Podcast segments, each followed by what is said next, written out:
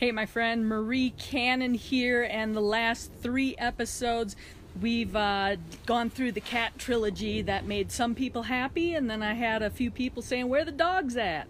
So uh, let me give you a couple of dog stories. I mean, quite honestly, let's face it, cats are a little bit crazy, right? Like dogs, you pretty much know what to expect from them. They're cute as puppies, and they're trainable, and they do their tricks, and and they're they're great companions, right? But they're usually not quite as crazy as cats, so some of the stories aren't quite as wild. But I have one crazy dog story for you, and then I have one, I guess it's more of a crazy me story that involves a dog. How's that? So that's what I've got for you today. So, first of all, crazy dog story. My very first dog growing up was a black lab named Casey. Now, I was four or five years old at the time that we got this dog, and uh, he was already kind of almost full grown, not really a puppy. So to me, this dog was huge. He was like a horse. So it was fantastic because during the winter, what we would do is we would uh, attach our little sleds to him, and he'd pull us around the yard, and it was great.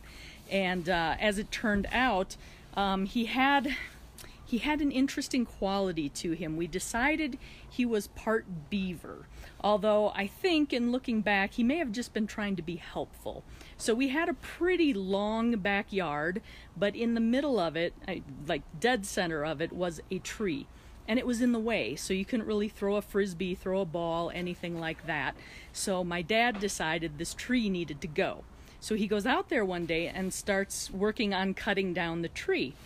And the dog, apparently being helpful, started chewing on the tree like a beaver. I mean, he started gnawing around the tree to help take the tree down. Um, and great, tree's gone. Well, apparently the dog thought then anything like a tree standing in the yard needed to go, and he was going to be helpful and do that. Well, we had a couple of wooden clothes poles in the backyard uh, my folks came home from work one day, or we were out for the weekend or something. I don't remember exactly how it worked, but we came home and both of these wooden clothes poles had been gnawed all the way around. It was crazy. And uh, the worst one was when um, winter was rolling around. My dad built this dog a really nice dog house. And I grew up in Wisconsin, so winters there are very cold. So he insulated the dog house, even put a little light bulb in it for heat, and it was amazing how warm that thing got with just like a 60 watt light bulb. Um, but again, the dog house was made of wood and Casey, being part beaver, decided to more or less eat his doghouse, which wasn't very good because the dog like crapped insulation for like two weeks after the fact. It was just, it was kind of bad. So, um, the last straw, of course, was when he started chewing on our house. And then my folks were like, nope, that's it. The dog's got to go. So off he goes to another owner. We were without a pet for a while. Well, come to find out, a friend of ours found a stray dog on his car lot, brought it over one day because they felt like my mom was missing having a dog. And this dog was a black lab collie mix, and probably the smartest dog I've ever had for sure, um, but probably have ever seen either. And about this time, I'm five or six years old, and my mom was watching another kid, so we decided to take the dog for a walk around the block. Well, as we're walking around the block and came around the corner, at the opposite corner on the end of the block was the mailman picking up mail in the mail drop box or whatever. And my little friend says to me, Do you think the dog would go after the mailman if we sicked it on him? And I said, Oh, I bet he would. So I, so I took him off off his leash and I said, Sick him. And he went after the mailman, got him. The mailman sprayed mace on the dog, yelled at us, of course. And um, yeah, it was just kind of a big to do. So we got the dog back, got him back on the leash, walked the rest of the way around the block back to my house.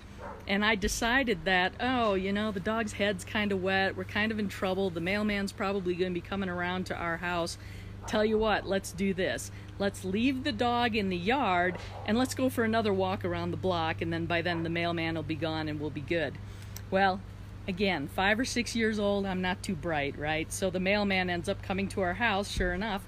Well, what happens? Of course, the dog charges the fence, barking at him. The mailman recognizes the dog because one, the dog bit him, and two, he's still wet all over his head from being maced by the mailman. Uh, so the mailman decides to go up to the door and have a conversation with my mom about uh, the dog's behavior number one and mine number two. So I think uh, I think I was probably grounded for two weeks there. So yeah, that that one was definitely on me. So those are my two big dog stories. I know one episode on dogs doesn't necessarily balance out against the trilogy on cats, but that's what I've got for you. And it's sounding like the neighbor's mowing his yard again. So I'm gonna go. Take care. We'll see you again soon.